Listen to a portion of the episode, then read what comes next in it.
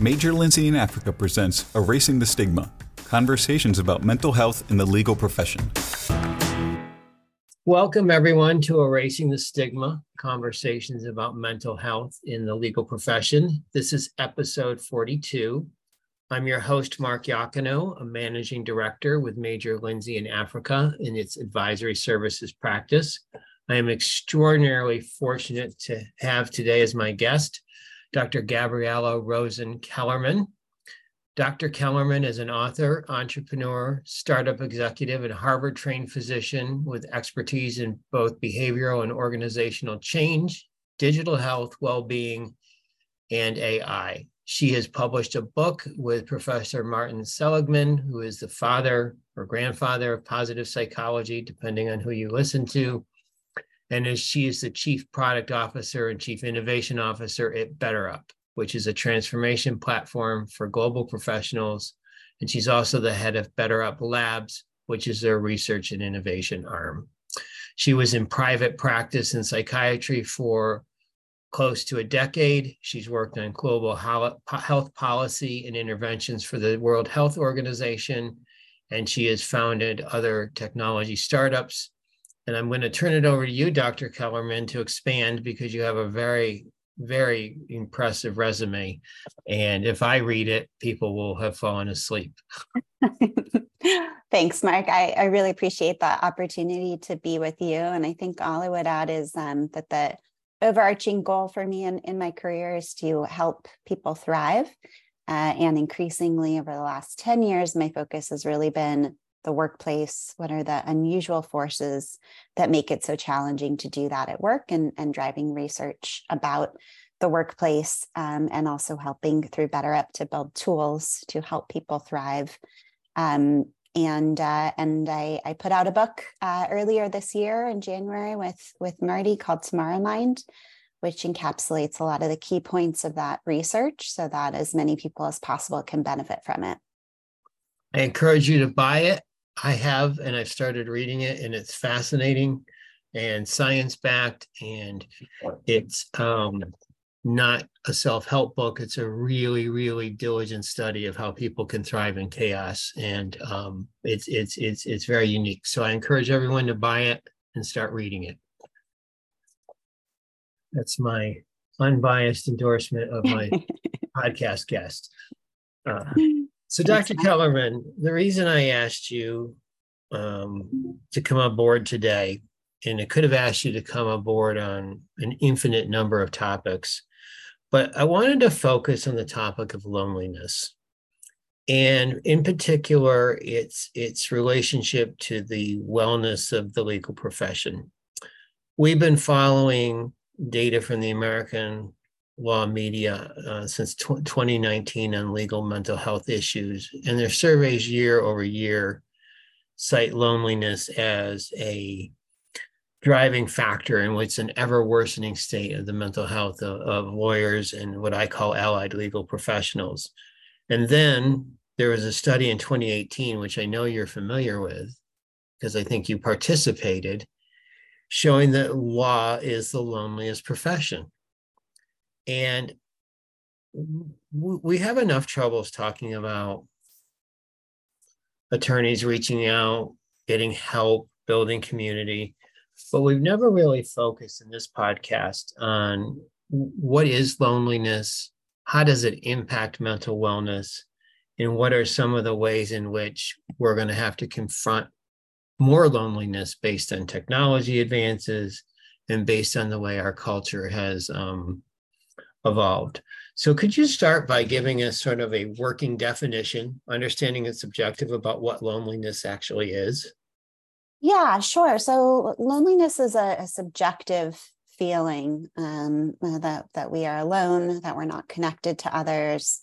Um, we may feel like we're with others, but that we're not seen uh, or heard uh, or understood by them. Um, and uh, as opposed to social isolation, which is a little bit more objective related to whether we're actually in contact with people. Loneliness is whether that contact, you know, is enough and whether it is meaningful enough to have us feel all of the good stuff that comes when we we are connected with others. Um, loneliness came uh, to my interest in 2017, and then we published that study in 2018, as you mentioned, for a few reasons. So the first is that every model of well-being has relationships as a pillar of it, and these are meaningful relationships, relationships that actually have a physiological impact where we have this feeling of connectedness that lowers our cortisol levels. It shifts us from the sympathetic fight or flight nervous system into the parasympathetic, you know, rest, revive, relax, restore system. Um, loneliness, uh, you know, as as the opposite is is related to all kinds of negative things we can talk about in terms of our health. And then when we are connected, we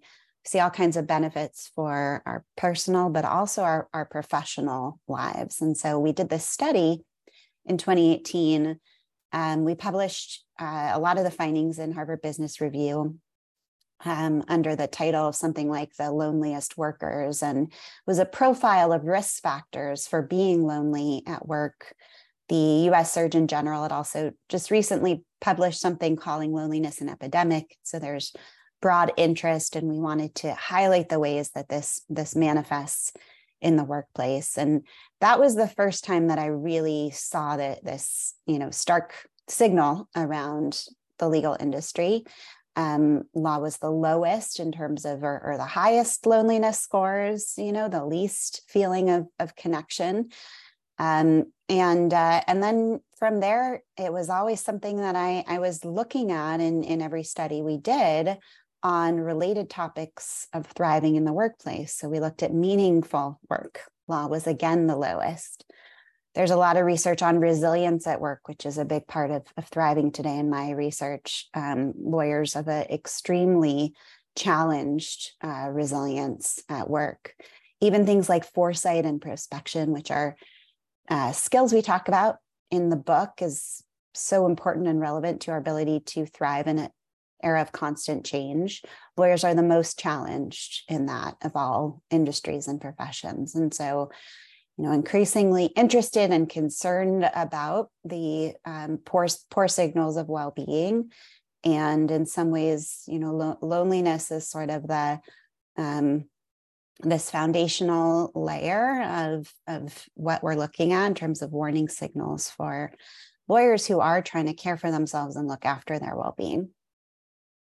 So one of the things you said that was interesting to me is with respect to lawyers can be with people and still lonely because i think i maybe had a maybe a standard maybe an unstandard understanding or thinking correlating loneliness to introverts.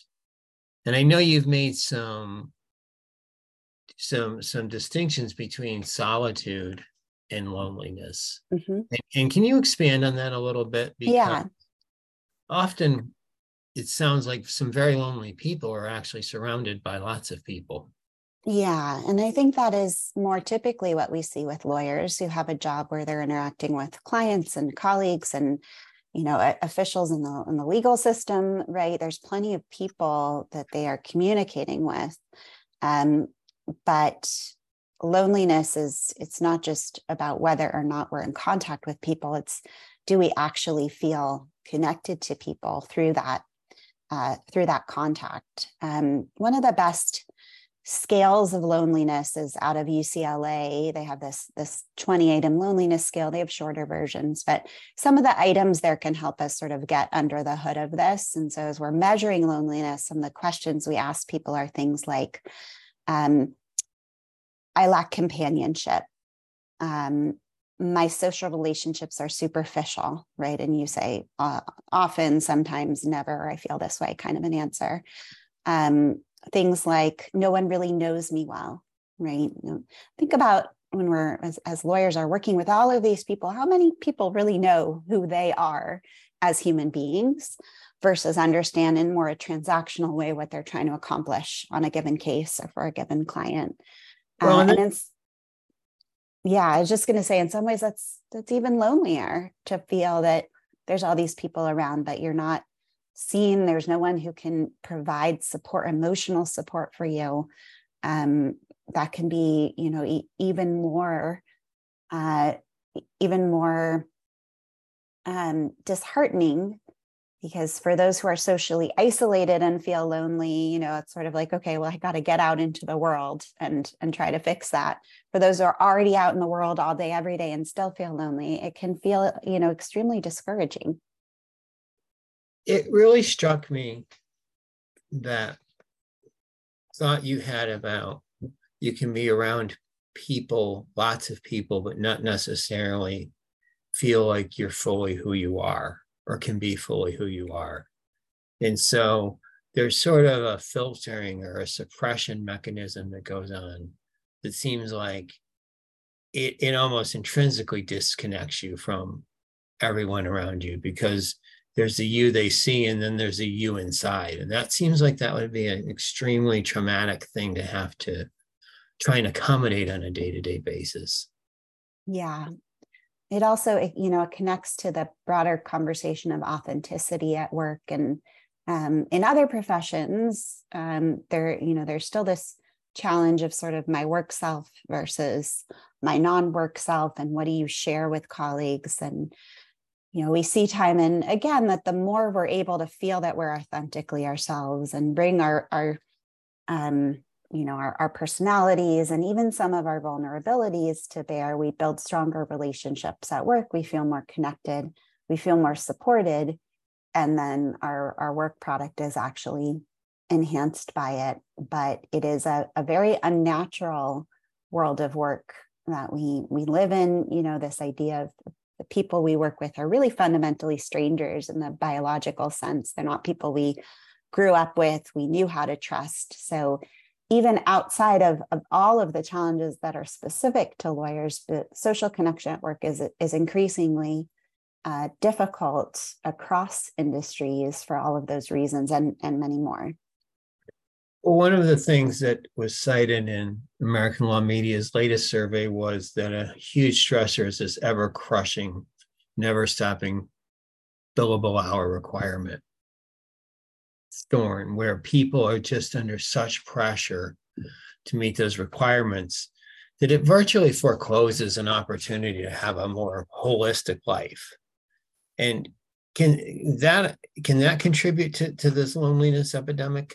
Yeah i mean i, I think it's a, a huge part of it. And um, I, I see it in the reports and i see it you know anecdotally among my friends and family who are are lawyers the sense that okay i want to I want to invest in a relationship with someone, but I'm not going to get reimbursed for it. And so, not only do I have to think about um, the cost of the of my personal time, but that's some ways gets billed as a loss to the firm for the time I could have been billed to something else, and instead I'm taking a client out to dinner.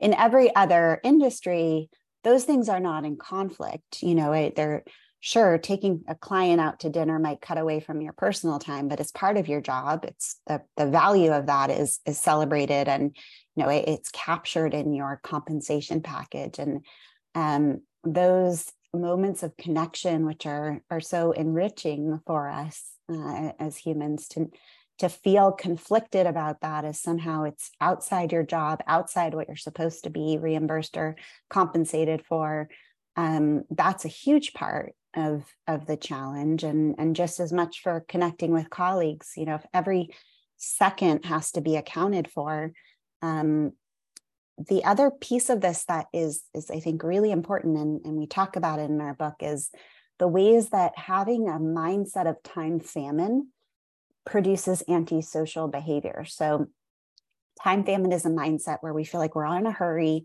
We're very aware of that ticking clock. We don't have time to do X, Y, and Z. I would say the billable hours heightens time famine and you know and makes it even more extreme this this clock ticking in the background and um, in a mindset of time famine we're much less likely to take time to connect with people to take time to reach out and build relationships and so part of what we try to help people do is actually shift out of the time famine mindset. And there's lots of ways to do that. And you know and, and, there's ways to snap out of the sort of cultural paradigm that keeps us in it. It's much harder to snap out of a time famine mindset if your entire compensation structure is is built around it. Um, so that's another place where i think it you know it, it keeps us in a mindset that um, actually fosters disconnection. Something that's interested me is doing some reading over the years about how people may choose or may by necessity sort of develop their work family because they're with those people so long at the expense of like their family family. Um and and i'm curious like in doing that are, are they are they solving a loneliness loneliness issue by creating a proxy or is that almost like masking the bigger issue of them being disconnected with the folks that they should feel the most connected to? It's just it, it comes up in conversation and i never thought of it till today in terms of loneliness but we build these proxies but are they really fulfilling? Yeah i mean i think that's the crux of the of the issue. I'd say it's how fulfilling is that work relationship and then is it coming at the expense of relationships outside of work? We know that having close friends, in particular, one close friend at work. There was a whole body of research on this about 10 or 15 years ago that having a best friend at work is really good for all kinds of for job engagement, job satisfaction.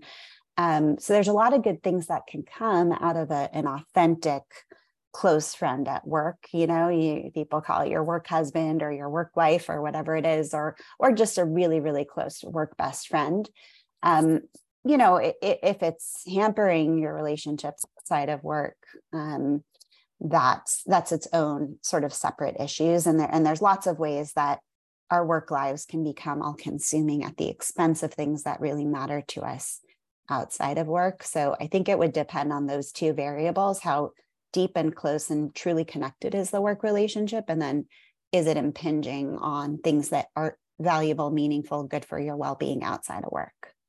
So if it's an authentic, nourishing relationship, that's one thing. If it's sort of escaping from having to deal with your family when you have in a situ in a in a time famine situation, that could be an entirely different outcome. Yeah, if you're if you're leaning into that work relationship to avoid challenges on the the home front, you know, that's just a matter of time before you end up having to to deal with that. Can you expand a little bit on the difference between loneliness and social isolation? Because I know that they're interrelated, but they're not they're not synonymous for each other. They're not. They're yeah. Not... So so again, social isolation is simply whether or not you're having social interaction with other people. Um, and in this day and age, there are sadly many people who can spend a whole day even a week barely talking to another person, maybe a, a delivery person who comes by their home. Um, you know, uh, loneliness is do we experience a sense uh, internally of feeling lonely, of feeling disconnected, of feeling that um, we're in this on our own, we don't have a source of support with others. Um, and we can feel lonely even in the midst of lots of people. We can feel lonely even if we're not socially isolated. Of course, very often those two things hang together. And when we are socially isolated, we expect to see higher degrees of loneliness as a, at the population level. It's interesting because sometimes when you're at an event or a social social social environment social engagement. You can either feel or you can see feel people uh, see people feeling like they're observers and they're not really part of the part of the the, the energy. Mm-hmm. and you and you can see you can see how they begin to recede. Yeah. It's almost it's it's sad. It's tangible. It's a feeling i personally have felt from time to time um, being a bit yeah. of an but yeah. Yeah i mean i think that's something you know where we um we really try to help people with building those skills when they're they're young you know and and that's a huge part of the value of school and and socialization in school. Um, but there are certain personality types and features that make it harder um, and some folks you know even as adults they need help with that through social support groups um, getting help with social anxiety there are all kinds of reasons why we can find it harder and remain on the periphery. And actually, every social interaction makes us want to have less, not more social interaction because we we know we're not getting out of it what we are expecting to.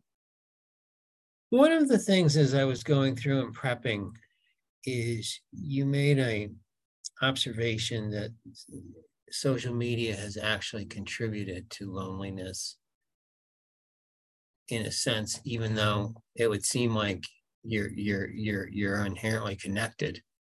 Can you can you talk a little bit about the the impact of social media on, on our feeling of whether we're lonely or not, or how it might exacerbate someone prone to loneliness? Yeah, so it's a very complex question um, because there's lots of different types of social media, lots of different types of interactions. Um, everything from liking a photo of someone you've never met to putting a heartfelt comment on a um, a post of someone you're very close with, right? So like really extreme poles of what it could represent. Um, and for sure, there are ways of interacting with social media that are produce antisocial outcomes and, and can make us feel lonelier and less connected. Um, but there are also ways of interacting with with social media and with different types of social platforms that can build connection and and you know there's there's even companies some of them nonprofits some of them for profits but that are using social platforms to actually combat loneliness so i think i think that the, there's a lot of nuance in how it's done and what we're seeing. I will say that i think that one rule of thumb that's helpful is um, are we using social media to replace kind of the the in-person connection building or is it an enhancement of that? And one of the the indicators um, that it may be more of a replacement for some populations when we look at how much, for example, are kids getting out and hanging out with each other in person, um, how many extended conversations are, are kids having with one another today versus a couple generations ago. And that's where we start to see some of the signals are are troublesome and are worrisome and um, particularly as parents you know that's that's where we want to keep an eye on things like time on social media and platforms. It's um, is it you know a positive interaction right? Hopefully we're taking for granted that those interactions are not negative and tearing people down but assuming it's a positive interaction to what extent is it a replacement for what we know is nourishing and meaningful in terms of a face-to-face connection? Or is it more of an enhancement of those rather than you know meaning less time um, in those face-to-face interactions. So there's some issue about calibration in terms of the amount of time spent but there's also a real need to look at the quality of time spent how it's spent and whether it's in lieu of some more authentic person-to-person interactions yeah, I think that's right. And I, I think, you know, I'm I'm optimistic that we're learning more about what works and what doesn't work. We're certainly in our lab really trying to look at this and um, you know, to the extent that we need scalable solutions to this epidemic of loneliness, I think tech platforms have uh, the potential, you know, and run by people who are trying to solve this problem rather than who are trying to get us to click things um, I think there's a lot of potential for these tools to be used for good and actually to solve these problems. Um, but there's there's just a lot we need to understand about what they're doing, um, what they're doing to our brains and, and to our relationships. What what impact does the sheer velocity and quantity of information that comes at us every day have on us? I think I read something about there are like 5 billion users at any given point in time and streaming. I don't know how many bits of data. I may have read that. I, I, that, that number sticks out to me but you know what does the um, velocity of information that just just comes at us every day have any how does it impact our ability to sort of relate just to ourselves to other humans yeah so we we um we talk in the book about uh, the metaphor we use for today's world of work is the whitewater it's this sense of we're rafting with others or in our own kayak for lawyers in particular i think of it as sort of a solo kayaker in these ever changing whitewaters, industry forces, technological disruption, um, you know, markets upset overnight by some newcomer, not to mention pandemics. Globalization means that the um, the pace with which we get this information is faster, and the and the pace with which something happening on one side of the world has impact for us is is much faster than you know we ever could have imagined it would be. Um, and we talk about how this is challenging through two dimensions. One is the pace of the change, and the other is the nature of the change, in that it's very volatile, um, but it's also uncertain, uh, complex, ambiguous. I'm using the, the acronym VUCA, VUCA, which is introduced by military theorists to help us understand kind of post Cold War um, politics and also uh, different aspects of how how military interactions were changing the nature of change being so unpredictable um, being opaque you know think about those 5 billion points of origin how do they amplify how do they cancel each other out being able to kind of sit with that and know that it's impossible for us to accurately predict where any of that is going um, that's really challenging. Uh, change inherently is, you know, we're, we're wired to um, vet change for potential harm. And so, you know, it activates the sympathetic nervous system, which again is that fight or flight. As I said once, it's not fight or flight or, you know, or maybe celebrate. Like there's not a part of us that's hardwired to think, oh, there could be a good outcome here in this change because when we evolved, we just needed to avoid a catastrophic life ending outcome. So we're sitting in these kayaks, and all these signals are coming in that trigger fight or flight uh, all the time. Um, that creates, you know, the potential for chronic stress, fatigue, anxiety, really poor well-being. Um, as we said before, this this mindset of uh, both being always in a hurry with too much to do, always so much information to absorb, and all of these changes coming, that doesn't like lend itself to deep social connection.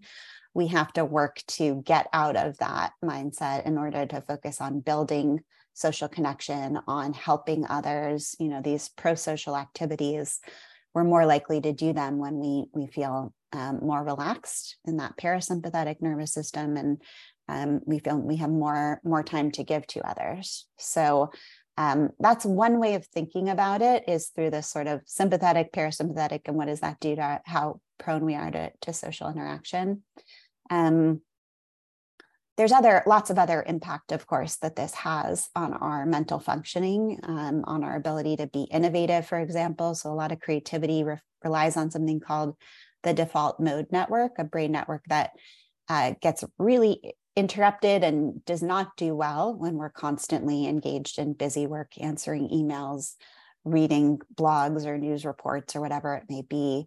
Um, and so, you know, our life has a lot less of this sort of high quality daydreaming time, which is very fulfilling and meaningful, and also the source of a lot of innovation.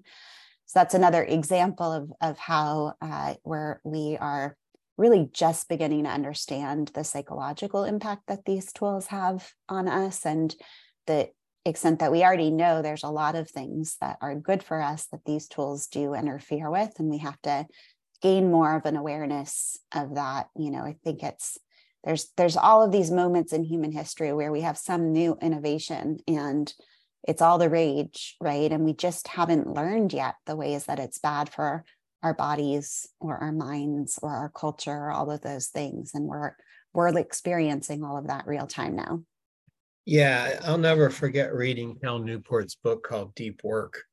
Mm-hmm. And today, as I try and parse through some complicated things that I need time to think about, I'm finding and having to get up earlier and earlier so I can have that time where these digital distractions don't um, interrupt what, what might be an actual idea.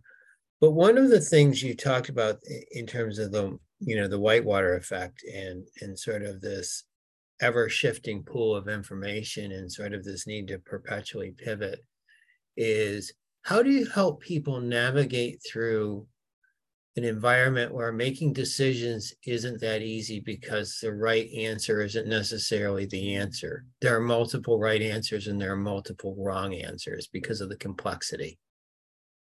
Yeah, so we in our book we talk about five skills that we see as essential for today's world of work. One of them is all about social connection and and that's mainly what we've chatted about so far.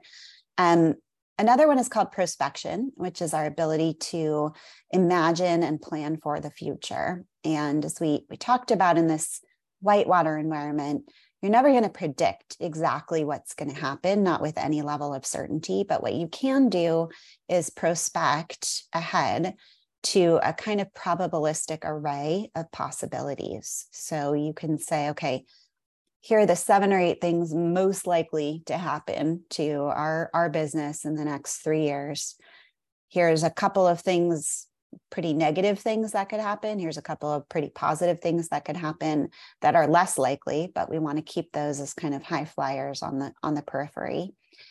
And then having done that work, and it's not it's not easy, it's hard, uh, and and we have to sort of understand how to do it, how how our brain breaks down those tasks, what are the errors we can make in different phases of that prospective work.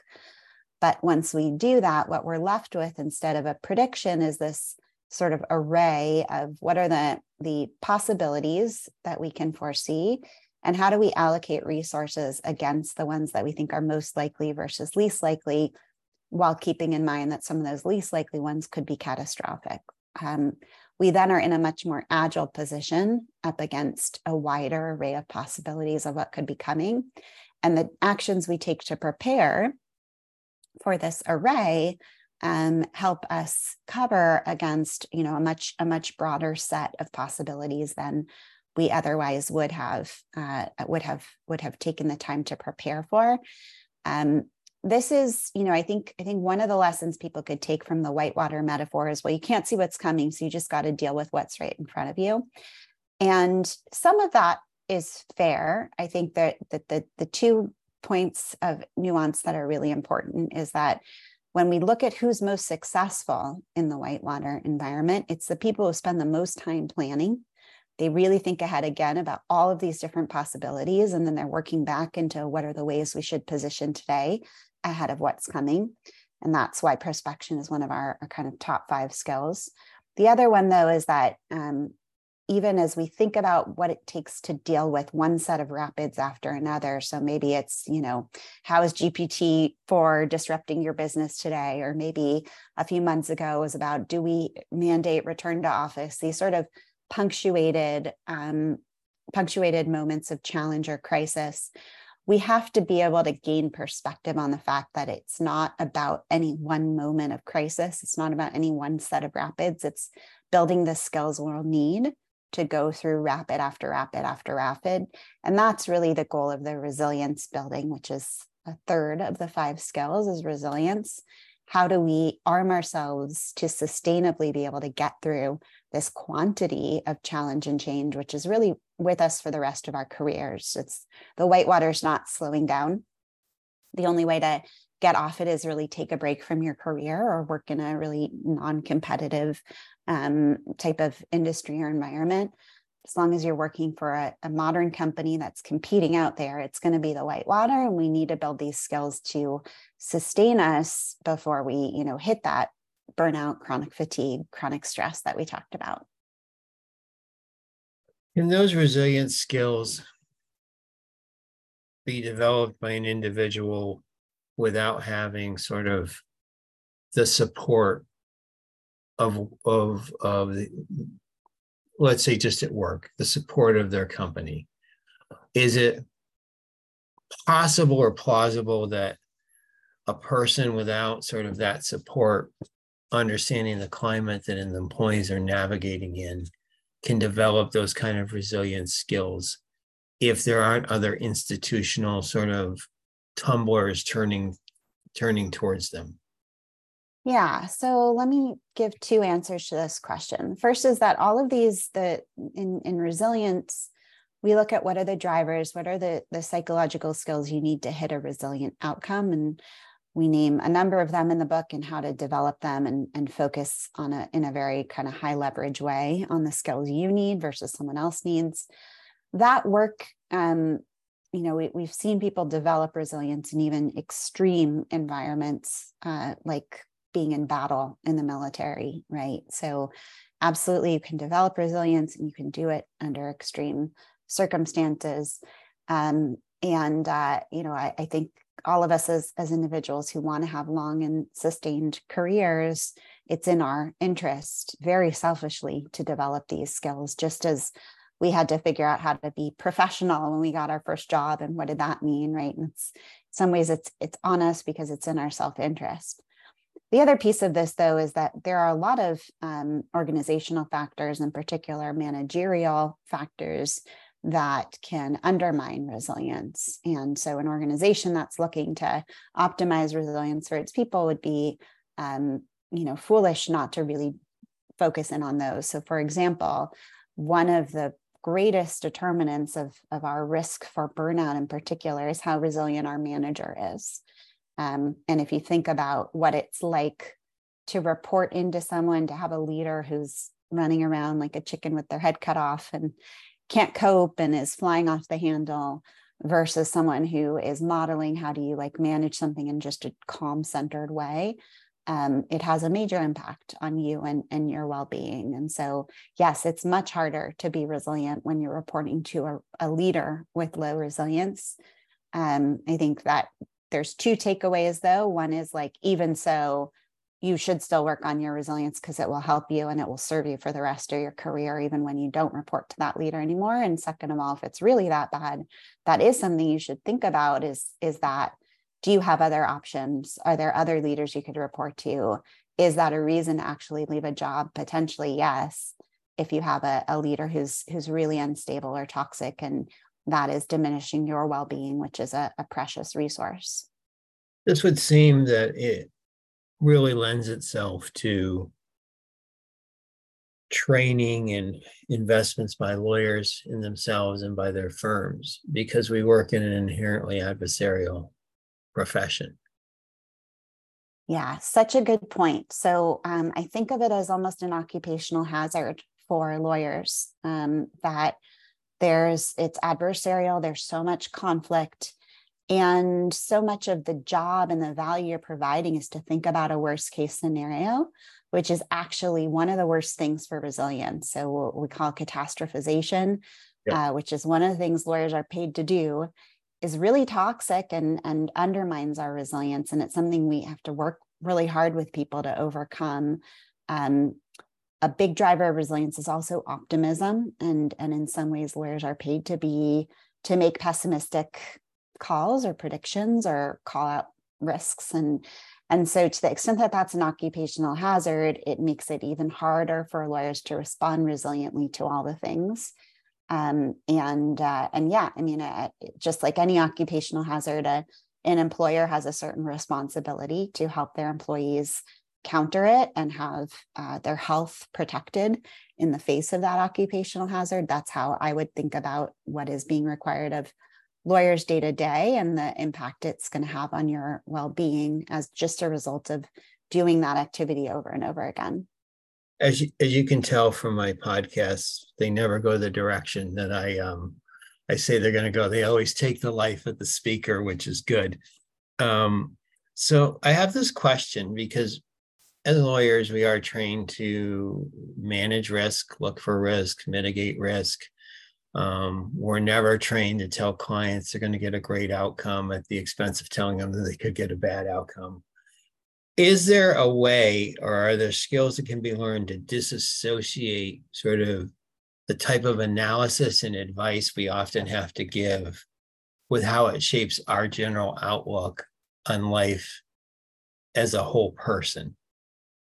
I don't know if that makes any sense, but it's something I've wrestled yeah. with.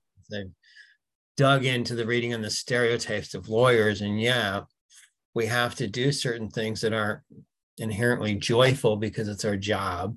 but that doesn't necessarily mean that it has to define us. But I don't know that we have the skill set to get there. Mm-hmm. Yeah. So here, so we can take our cues from um, how we think about psychological hazards in other professions and how we we think about countering them.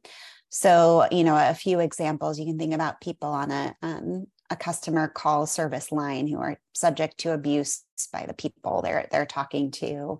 Um, there's people whose whole job is to censor sensitive uh, images online and texts and things, and so they're exposed to some some toxic things, right? Or you can think about someone like a, a doctor who maybe is just a, an oncologist who's dealing with such heavy grieving work all the time that it can have these psychological impacts as an outgrowth of just the work they do every single day. So, what is the strategy to help those folks? There's sort of two things you can do, two ways you can think about it.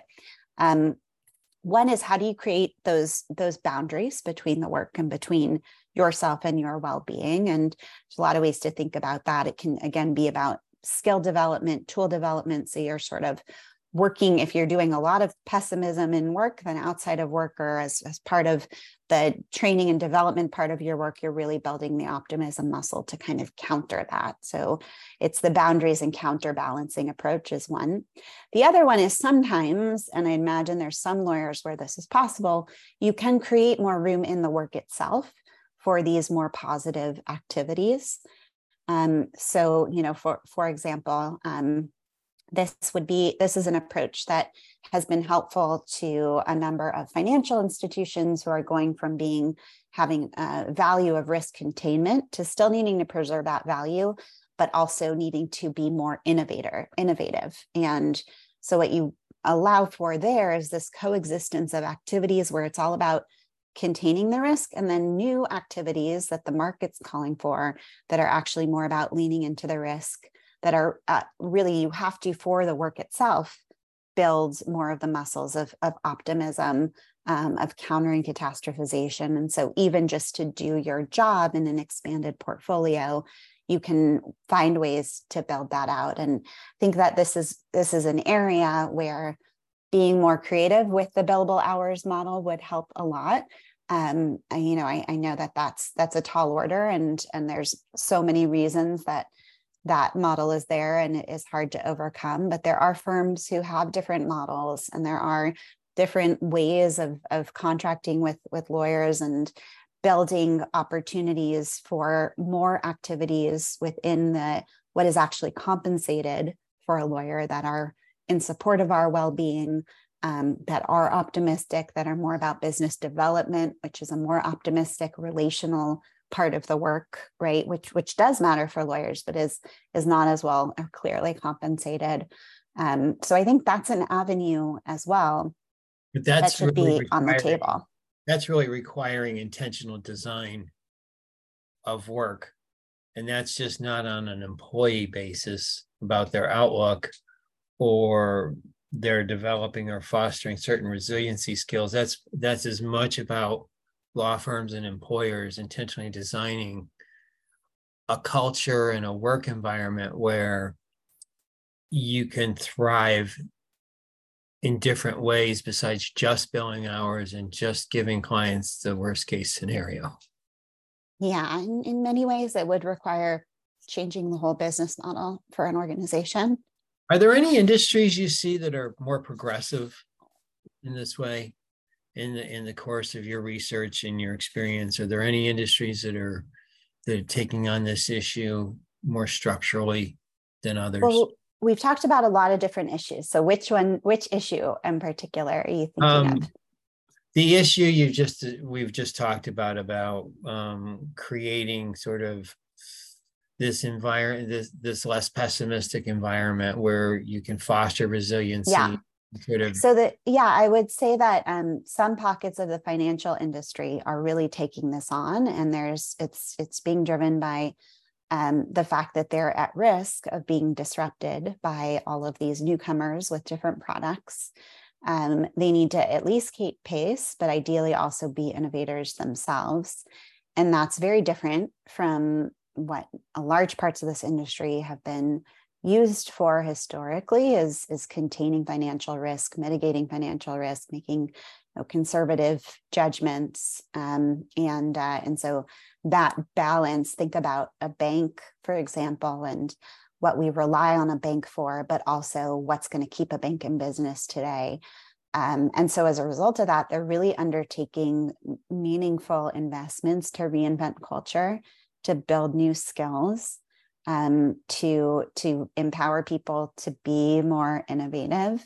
And some people have been doing this work for 40 years, and they, you know, don't want to do that. Some people have been doing the work for 50 years, and they're super excited that they get to finally take action on some idea they've been they've been harboring. So uh, you see a lot of different reactions on on the the leadership level on the front lines to this shift, um, but it's being communicated in some cases very very clearly from the top that this is existential um, and uh, and, as a business, right?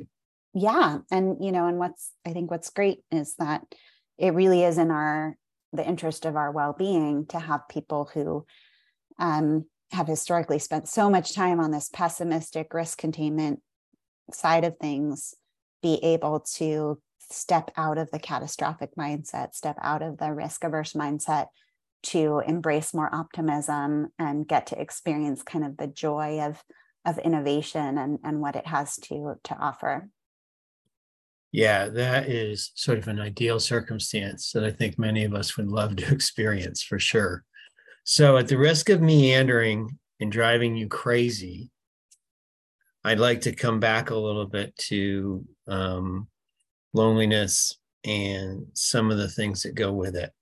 One of the things that, as as a legal technology and legal operations consultant, one of the things that we talk about a lot now whether we want to or not, is generative AI. And what impact is generative AI going to have on jobs? Are certain jobs going to go away? Are certain are certain jobs um, going to just stop existing? Will people be replaced by you know computers and bots? And I, and I'm curious because I know you you do a lot of work in the innovation side of BetterUp. Um, what you're seeing the impact of sort of this looming and sort of never changing, rapidly changing, ever changing technology um, acceleration in that field, what impact it's having on people and their sense of connectedness and and even their sense of optimism or or stress. Yeah, I mean, there's a lot of a lot of professions that um, when large swaths of the population first interacted with let's say ChatGPT 3, um, you know, there was sort of a, a crisis alarm sounded and, you know, to a certain extent, some of that's still going on. Um, you know, I, I think uh, there's there's other professions that haven't yet felt that existential threat because of it.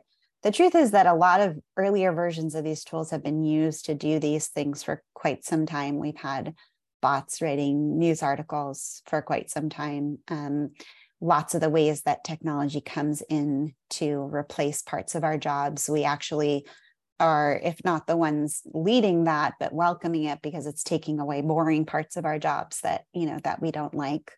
Um, so I think that there's part of this which is counter. we need to counterbalance, like, okay, what which parts of this work did we are we actually glad that we don't need to do anymore and we can focus on other things now to the extent that it raises the specter of job loss right um, that is what is i think really terrifying and we know that job displacement and job loss does have a very negative impact on our, our well-being and, and that it lasts for some time um, our research and a lot of the, the research of, of um, thought leadership institutes like McKinsey Global Institute or the World Economic Forum, you know, the predictions are that we are all going to experience a lot more job loss and job turnover in our uh, careers ahead although there's by no means a consensus that that means that people will just start to be less and less employed. It's more that you're going to need to change your skills, change your industry, change what you're doing more frequently. And so, if anything, our message again comes back to how do we be prepared for that constant change? How do we build the resilience and the agility to pick up new skills, start new things, um, look for opportunities to lean into innovation, right, as this sort of um, humanizing, enjoyable pursuit that we get to do more of as uh, the, the sort of less interesting parts of our jobs get automated. One other piece I'll mention on the AI, which is just something that most people don't talk about, but I think is important to put on the table, is that um, as chatbots and chat services become more and more sophisticated, it doesn't eliminate the need for humans. There's still going to be cases where things get either escalated to humans or humans are intentionally kind of in the loop in order to provide certain value. And increasingly, that value is more and more about connection, right? If it wasn't about connection, we could have a bot do it at some point. Right. Um, and so it's important to recognize that again, connection comes back into the fore as what we're craving as consumers and what our employers are relying on us to provide. I think for lawyers, all the more so. So it becomes sort of so twisted and backward then to have a billable hour structure that undermines this connection, which is so much a part of the value ultimately that humans are providing each other in an era of really sophisticated generative AI. And we need to first of all create structures compensation models that celebrate that that honor that and what it takes to connect. But also there is emotional labor there um, that we need to, to recognize. And whereas you may have had 50% of calls for a call service center were much more transactional 50% had emotional labor involved that ratio is going to change. And as that ratio changes and becomes more of that emotional labor and connection energy that takes a different toll or different level of toll on the service provider. I think that's right. And I think that what gets overlooked in terms of law firm success, billable um, client development success, having a fulfilling book of business, which I was fortunate to have when I was in private practice, is what I call the durability of relationships. And when you have that durability where you're able to invest time, and it doesn't mean that, you know, your client becomes your therapist or vice versa, but you invest time to know them as a human so that you can talk through difficult and complex issues in a way that comes from a non fear based perspective. You can take difficult situations and actually grow your book of business. You can get an, an unpleasant outcome and actually come out with a stronger client relationship. But it's all about dissociating yourself from that that concept of time famished time famine and realizing that picking up the telephone matters that making a visit matters. And um, it's an interesting it's an interesting thing because i think that that's where you know the technological changes in the law won't displant that need for durability that's based on human connection in the areas where it is going to play a role are going to enable people, in my view, to do more interesting things. I hope so. I hope so. And I hope that we can evolve again the compensation models to really allow for the activities that matter most human to human, um, which are, you know, evolving and, and hopefully in a positive way. As we close out and we circle back to loneliness, can you describe what the toll that chronic loneliness takes on both people and on companies? yeah, companies? I mean, it, it's sort of it's all the things. Um, you know, the the uh, the the sort of going wisdom is in terms of impact to our cardiac health, to our longevity, to all cause mortality. Loneliness is about as bad for us as smoking a pack of cigarettes a day. Um, and uh, so, for all of those listening who would never smoke a pack of cigarettes a day, you know, are, are we investing the same amount of care and concern in our emotional well-being um, as we are in, in knowing that we shouldn't be smoking? Um, we see that people with higher degrees of social connection at work, they are more successful, they get more raises, they get more promotions, um, they enjoy their work more, they feel they have more opportunities for challenge and growth. And then at the organizational level, it's it's higher levels of um, employee retention, higher levels of innovation. So all, all of the good things really come from that connectedness. And without it, we we falter physically, psychologically, we become more vulnerable to all kinds of psychological disorders, depression, anxiety, substance abuse. Um, and uh, and you know, and we start to to see these negative outcomes at work as well. Well, Dr. Kellerman, thank you for being so generous and patient with your time because I know we have done some some meandering. Um, before we go, uh, where can people buy the book?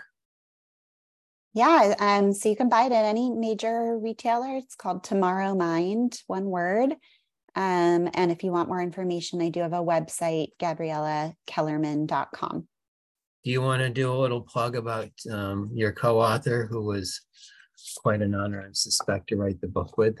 Yeah, sure. So um, Professor Marty Seligman, founder of Positive Psychology, um, the innovator on, on learned helplessness, on optimism, longtime collaborator, expert with the military, studying and arming millions of, of soldiers and affiliated personnel uh, for resilience and, and combat readiness. Um, and uh, a, a, former president of the American Psychological Association, and he was recently named the world's most influential uh, living psychologist. So, everybody, that translates into two brilliant people wrote a book that you should read. um, sorry, had to do it. How can people find you and how can they learn more about BetterUp? Yeah, so um, betterup.com, we have tons of information on the website um, and all the ways that we can help companies with these challenges through a broad portfolio of, of offerings. There's ways to send us um, questions and contact through the website. And um, if you wanted to send me specifically uh, a question or an inquiry, you can do that on my website, again, GabriellaKellerman.com. Now, does BetterUp coach individuals as well as work with companies? It does, yeah. So you can uh, find us in the App Store and and sign up for a coach. Absolutely cool. And um, is is the app available on both Google, uh, Apple, and Android? It is. Great. Well, thank you very much. This has been Erasing the Stigma Conversations about Mental Health in the Legal Profession. My guest today has been Dr. Gabriella Rosen Kellerman. Discover how Major, Lindsey & Africa can help you navigate the legal landscape at www.mlaglobal.com.